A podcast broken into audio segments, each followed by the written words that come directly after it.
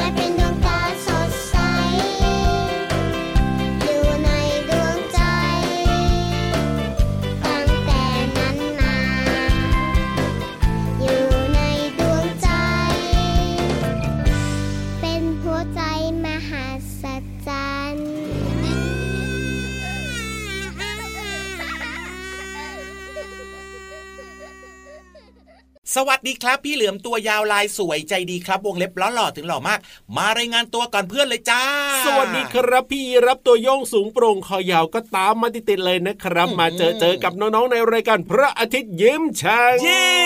ชื่อว่าน้องๆในรายการของเรานะครับก็พร้อมแล้วเหมือนกันครับ โอ้โห อยู่กับเพื่อนอยู่กับคุณพ่อคุณแม่ หรือว่าอาจจะอยู่กับพี่ๆน้องๆด้วยนะครับเจอกันทุกวันเลยนะครับ อยู่ด้วยกันแบบนี้ที่ไทย PBS Podcast ช่องทางนี้นะครับมีรายการต่างๆ ที่น่าสนใจมากมายเลยครับ และก็รวมไปถึงหนึ่งในนั้น รายการของเราด้วยนะ ฟังย้อนหลังได้ด้วยจ้า ว่าแต่พี่เหลือมของเราเนี่ยวันนี้ดูแบบว่า ดวงตาแล้วเนี่ยเหมือนกับเมื่อคืนไม่ค่อยได้นอนทำไมครับ เมื่อคืนนี้นอนดูดวงดาวดึกไปหรือยังไงพี่เหลือมเปล่าครับ ยังไงอะไม่ได้นอนดูดวงดาวครับ แต่ว่าฝันถึงคุณป้าดวงดาว โอ้โหโอ้โหดาวดวงนั้นดวงนี้ดวงโน้นดวงไหนไหนๆครับเลยนอนหลับไม่สนิทครับโอ้โหอืมเรียกว่าแบบว่าเบ้าตานี่นะ โอ้โห ดูเหมือนกับคนไม่ได้หลับไม่ได้นอนมาเลยนะวันนี้เอาหน้าก็ฝันเยอะนี่นา กินเยอะแล้วก็ฝันเยอะนะพี่เหลือมของเราเนี่ย บอกว่าพี่เหลือมเนี่ยเป็นคนช่างจินตนาการไง ครับผมก็เลยฝันอ่าวันเนี้ยก็เลยขอเลือกเพลงที่เกี่ยวกับดวงดาว ตามความฝันพี่เหลือมไงโอ้ชื่อเพลงว่าดาวดวงน้อยนะครับใช่ของน้องต้นฉบับคุณพ่อกุจิคุณแม่มะเหมี่ยวนั่นเองมาฝากเริ่มต้นนะครับ ที่สำคัญนะยังมีไงความหมายดีด้วยอะ จริงด้วยจริงด้วยจริงด้วให้ยน้องๆเนี่ยได้รู้จักดวงดาวครับต่างๆมากมายเลยผ่านเสียงเพลง แน่นอนแล้วก็วันนี้เนี่ยนะไหนๆก็พูดถึงเรื่องของดวงดาวแล้วเนี่ยนะครับพี่รับก็เลยแบบว่ามีเรื่องที่ต้องบอกว่า สูงขึ้นไปจากดวงดาว เอ๊ะจะว่าสูงขึ้นไปกว่าหรือเปล่าก็ไม่แน่ใจอาจจะแบบว่าอยู่ในตำแหน่งพอๆกันน่ะพี่เหลือมตำแหน่งพอๆกันเหรออ่าเรื่องของพี่ๆนักบินอวกาศอะอ๋อใช่ไหมล่ะอยู่พอๆกันไหมอะไกลพอๆกันไหมอะบางคนก็ไกลบางคนก็ไม่ไกลนะเอาเหรอมันแล้วแต่ว่าเขาจะไปที่ไหนอะอะพูดถึงเรื่องของพี่ๆนักบินอวกาศเนี่ยนะครับ น้องๆคิดว่านักบินอวกาศเนี่ยเขาเขียนหนังสือได้ยังไงอะพี่เหลือมเพราะลองเอ้านึนึกภาพดูนะ ไปอยู่นอกโลกกับพี่เหลือมครับเขาเรียกว่าอะไรอะมันเหมือนกับเป็นสภาวะไร้น้ำหนักอะ อะก็มันคืจะอเขียนอะไรได้ยังไงทุกอะอย่างอะครับ ที่มันอยู่นอกโลกอะมันจะล่องลอยไปอ๋อล่องลอยมาหมดเลยไง ถ้าเกิดว่าเขียนนะใช้ปากกาเขียนออกมาแบบว่าอืมหนังสือแบบเนี้ยพี่เหลือมไอ้เจ้าหมึกต่างๆ นี่มันก็จะล่องลอยไปเลยนะจริงเหรอแล้วแบบนี้เขาจะสามารถเขียนหนังสือได้หรือเปล่าเนี่ยพี่ๆนักบินอวกาศเนี่ยพี่เหลือมคิดว่าเขาน่าจะไม่เขียนหรอกทำไมเขาน่าอะจะจำทุกอย่างเอาไว้ในโอ้โหเมมโมรีหรือว่าในความทรงจำของเขาเออพอเขากลับเข้ามาในโลกปุ๊บนะเขาก็ถ่ายทอดความทรงจำของเขาเนี่ยแม่ออกมาบนหนังสือต้องด้วยควากามรเขียนจำดีมากเลยนะ พี่เหลือมเนี่ยไม่สามารถจะขึ้นไปได้เลยนะถ้าเป็นแบบนั้นเนี่ยเพราะว่าจำไม่ค่อยได้ เอ้าพี่รับไม่รู้หรอว่าอ่า คนที่เขาเป็นนักบินอวกาศเนี่ยเขาต้องครัเป็บนคนที่มีต้องเก่งอ่ามีมีความรู้มีความสามารถครับสุขภาพผมร่างกายต้องแข็งแรง ซึ่งไม่ใช่พี่เหลือมใช่ไหมล่ะ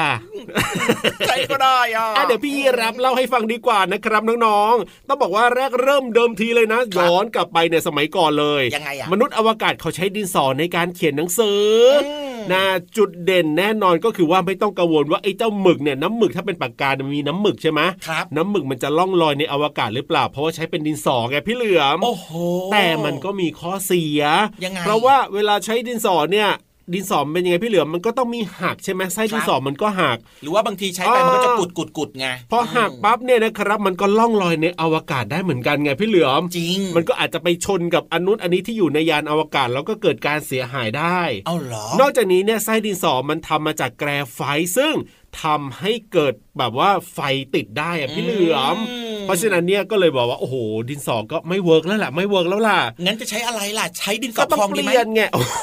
อ้โหไม่ต้องครับเขามีการคิดค้นปากกาขึ้นมาปากกา ปิ้งปากการุ่นปากกาอะไรแรกเลยนะที่สามารถใช้ในอวกาศเนี่ยมีชื่อว่า Fisher Space ขอ Pen ฟังอีกครั้งสิจำไม่ได้ Fisher Space Pen นี่ Fisher Space Pen ครับผมอ่าจำได้แล้วแต่ว่าหลังจากนั้นเขาก็แบบว่ามีพัฒนาออกมาอีกหลายรุ่นเลยนะพี่เหลือมนะครับ จุดเด่นพิเศษก็คือว่าเออแกนของปากกาเนี่ยนะครับ มันจะมีแบบว่าการปิดที่สนิทมากๆเลยทีเดียวเชียวอืมแล้วเขาก็จะใช้ก๊าซชนิดหนึ่งครับในการดันน้ำหมึกเอามาที่ปลายปากกาครับทำให้สามารถจะเขียนได้ แล้วก็หมึกเนี่ยไม่ไหลไปไหนมาไหนไม่ระเหยออกมาในขณะที่มีการใช้งานนั่นเองโอ้โหเพราะว่าในเรื่องของแกนปากกาเนี่ยมันปิดสนิทไงพี่เหลือมแล้วใช้ก๊าซในการดันออกมาครับอ๋อน้ำหมึกก็จะสามารถเขียนได้แบบสบายๆไม่ล่องลอยไปในอวกาศ ก็ถือว่าปากกาชนิดนี้นี่นะ ออกแบบมาเพื่อนักบินอวกาศโดยเฉพาะเลยนะเนี่ยถูกต้องครับผมว้าวเก่งมากๆเลยครับ คนที่คิดคนแล้วก็ออกแบบได้เนี่ย ถูกต้องอืมเอาล่ะ ตอนนี้ได้รู้และสบายใจไปสบายใจและมีความสุขกันต่อกับนิทานลอยฟ้า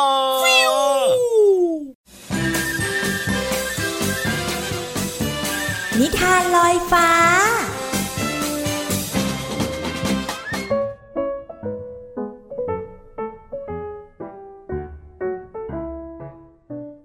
สวัสดีค่ะ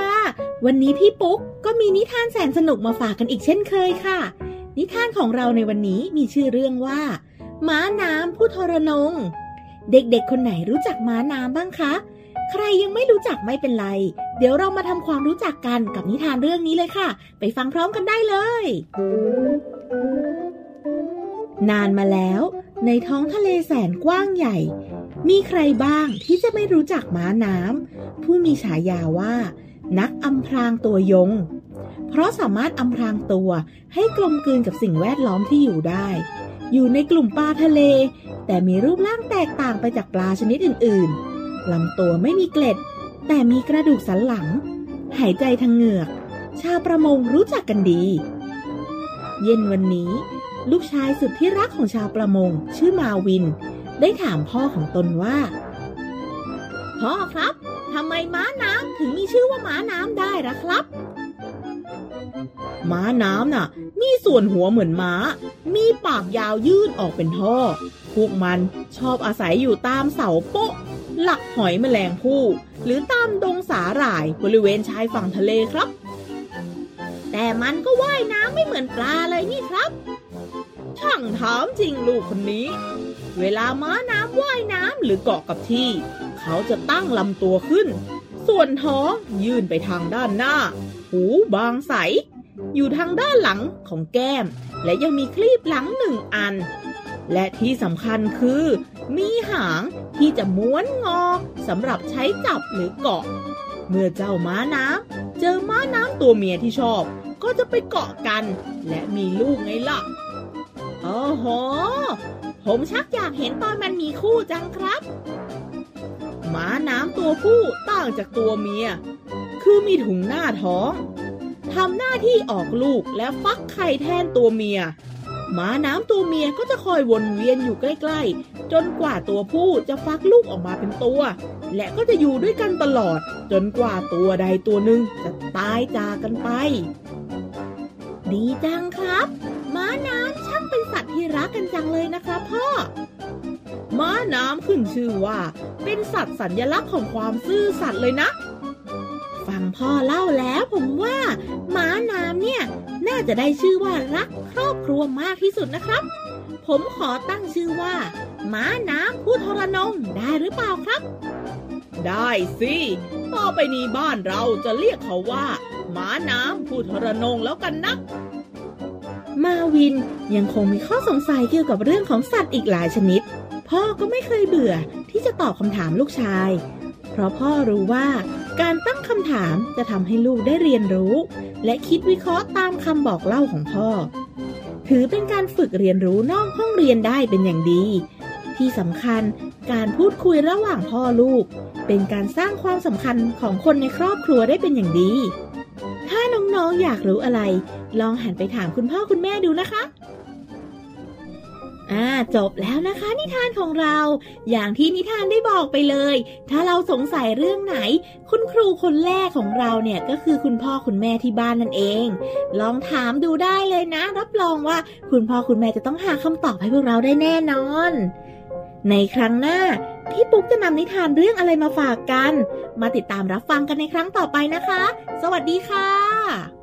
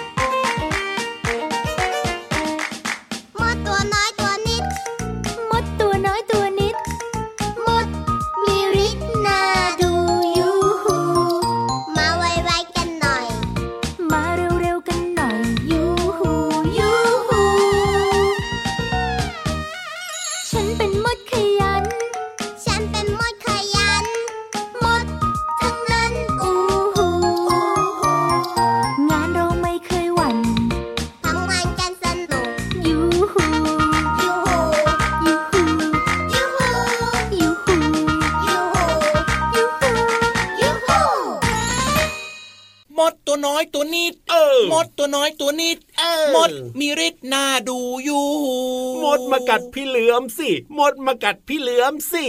ไม่ดีมั้งหยอกหยอกหยอกอ่าแต่ว่ายังไงก็ตามนะครับเพลงเมื่อสักครู่นี้พี่เหลือมเชื่อว่าน้องๆเนี่ย ชอบแล้วก็ร้องตามได้ด้วยนะครับ ชื่อเพลงมดตัวน้อยตัวนิดนั่นเองครับ จากหันษาภาษาสนุกจ้าร้องง่ายฟังง่ายมีความอืมสุขแฮปปี้มากเลยขอนำหนึ่งคำในเพลงนี้มาฝากน้องๆนะเอาคำว่าอะไรดีคำว่าน้อย น้อย น้องๆหลาย ๆ คนอาจจะคุ้นเคยอยู่นะครับ แต่ว่าครับมันมีความหมายมากกว่านั้นนะคำอะเนี้ยพี่เหลิมบอกหน่อยอืมน้อยหมายถึงคำที่ตรงกันข้ามกับคำว่ามากครับผมน้องๆน่าจะเข้าใจนะ หรือมีไม่มากนั่นเองครับ อย่างเช่นยังไง ฝนตกน้อยอ่าอ่าน้ำมีน้อยครับผมพี่เหลือมพูดน้อยโอ้โหไม่จริง อันนี้ยกตัวอย่างเฉยๆเอายกตัวอย่างยกตัวอย่างได้เลยได้เลยนั่นแหละ หรือคำว่าน้อยเนี่ยก็ตรงข้ามกับคำว่าใหญ่ไงล่ะครับผมอ่าเข้าใจง่าย ๆนะครับ นอกเหนือจากนั้นเนี่ยคำว่าน้อยเนี่ยยังเกี่ยวข้องกับความรู้สึกอะในทางบวกยังไงอะพี่เหลือมๆก็คือแบบประมาณว่าน่ารักน่าเอ็นดู พี่เหลือมเนี่ยตัวเล็กๆน่ารักจังเลยโอ้โหตอนเล็กๆนะ ครับผมแต่ว่าตอนโตน่ากลัวอย่างเงี้ย หรือว่าน้องๆเป็นเด็กตัวเล็กๆน่ารักน่ารักแบบเนี้ยครับครับผมนี่แหละก็คือจะออกไปในทางบวกอ่าๆน่ารักน่าเอ็นดูนะครับ หรือแม้แต่ยังไง อีกหนึ่งเรื่องราวที่อยากจะบอกดังครับผๆมพี่ยรับรู้ไหมยังไงอะคำว่าน้อยเนี่ยอ๋อใช้กับพี่เหลือมไม่ได้เลยนะเอาทำไมอะเพราะว่าอะไรรู้ไหมครับผมเพราะว่าพี่เหลือมเนี่ยนะจัดว่าเป็นงูตัวใหญ่อ่าถูกต้องสิถ้าเทียบกับงูชนิดอื่นครับใช่ใช่ไหมล่ะอะเอองูเขียว โอ้โห ตัวเล็กนิดเดียวเห็นไหมล่ะครับเพราะฉะนั้นเนี่ยนะคำว่าน้อยใช้กับพี่เหลือมไม่ได้เลย ครับผมและที่สำคัญนะอ๋อพี่เหลือม ไม่เคยใจน้อย โอ้โหนี่จริงหรือเปล่าเพราะพี่เหลือมใจดี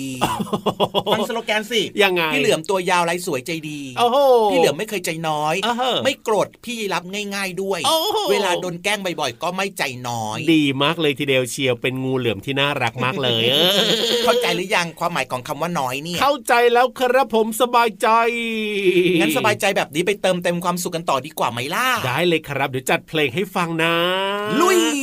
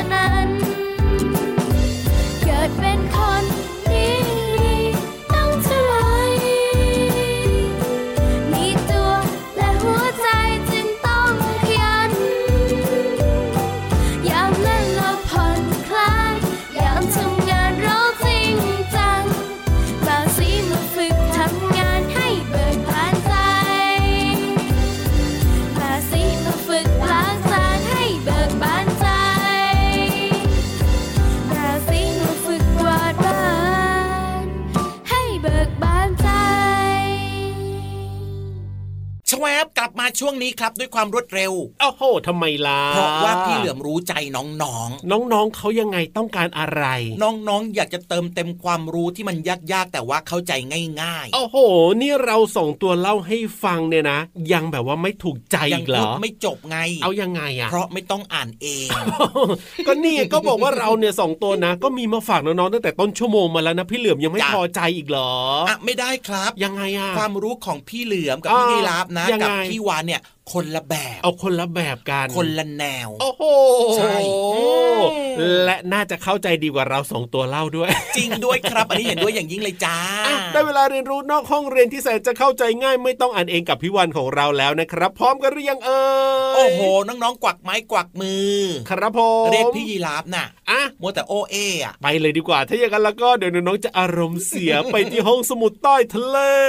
ขอความรู้หน่อยนะครับพี่วาน ห้องสมุดใต้ทะเล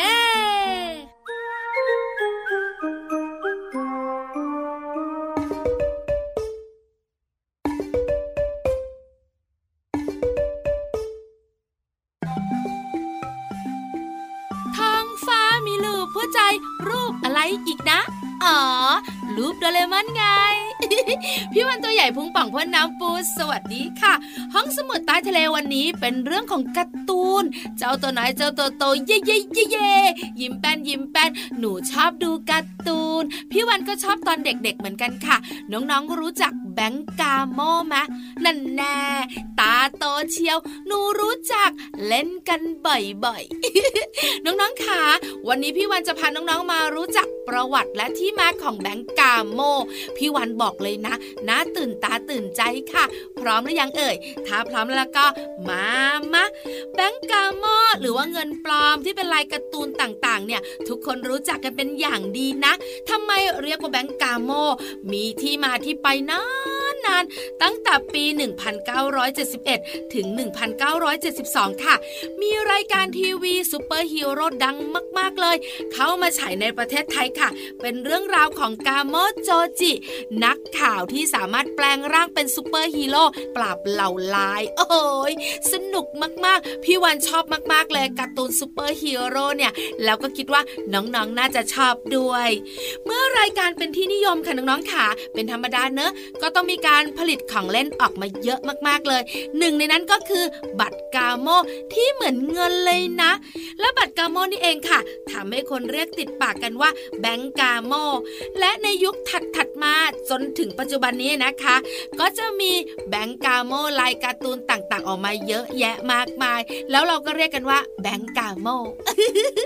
นี่แหละค่ะที่มาที่ไปของแบงก์กาโมที่น้องๆเล่นกันอยู่ในปัจจุบันจ้า ขอบคุณข้อมูลดีๆ จากศูนย์ความรู้วิทยาศาสตร์และเทคโนโลยี STKC ด้วยนะ เอาละอยู่ต่อไม่ได้แล้ว กลับทะเลนะ หมดเวลาจริงๆบายบาย สวัสดีค่ะ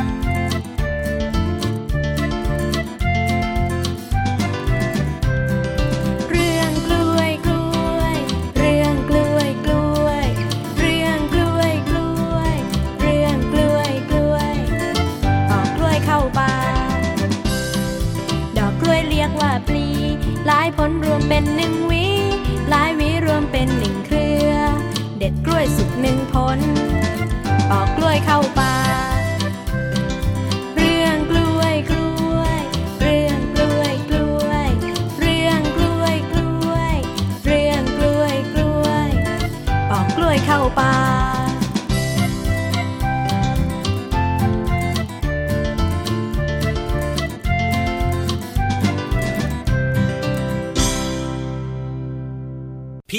ครับผมได้เวลาแล้วล่ะวันนี้นะ พี่รับต้องสัญญากับพี่เหลือมก่อนว่า ยังไง พี่ยีรับจะให้พี่เหลือมเนี่ยอ้าวพันคอกลับบ้านโอ้โหไม่สัญญาหรอกเอ้าทำไมอะพันคอเลยเหรอแล้วจะหายใจยังไงเล่าก็ถ้าเกิดว่าไม่พันคอหรือว่าไม่รัดคอเอาไว้พี่เหลือมก็ตกสิพี่ยีรับเดินเร็วว่ะโอ้โหต้องพันคอแล้วจะหายใจได้ไหมล่ะเนี่ยไม่รัดแน่นหรอกนะเออเฮ้อไปอยู่ที่หางอะดีแล้วไม่เอาตรงหางเนี่ยบรรยากาศไม่ค่อยดีเอาล่ะวันนี้หมดเวลาแล้วนะครับพี่รับตัวโยงสูงโปร่งคอยาวต้องไปแล้วล่ะครับ แล้วก็พี่เหลือมตัวยาวลายสวยใจดีก็ตามไปด้วยนะจ๊ะแล้วเจอกันใหม่วันต่อไปกับพระอาทิตย์ยิ้มแฉ่งนะ วันนี้สวัสดีครับ วันนี้สวัสดีครับ เด็กดีไม่ดื้อเลยตั้งใจเรียนหนังสือนะ รักนะ จุ๊บจุ๊บไปอยู่ที่หางเลยบายบาย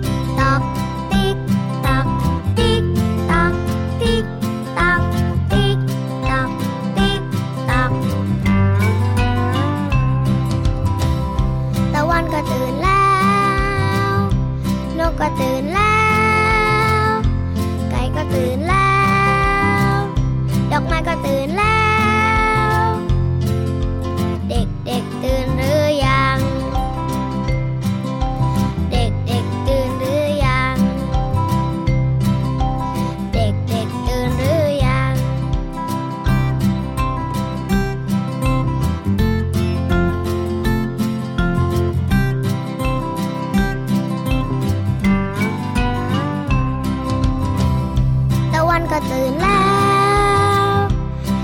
ตื่น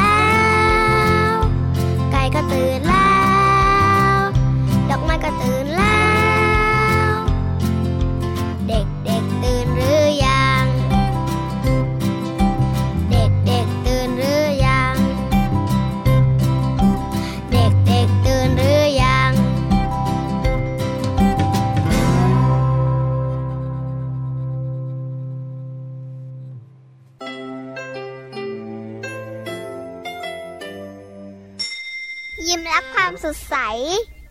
พระอาทิตย์ยิ้มแฉกแก้มแดงแด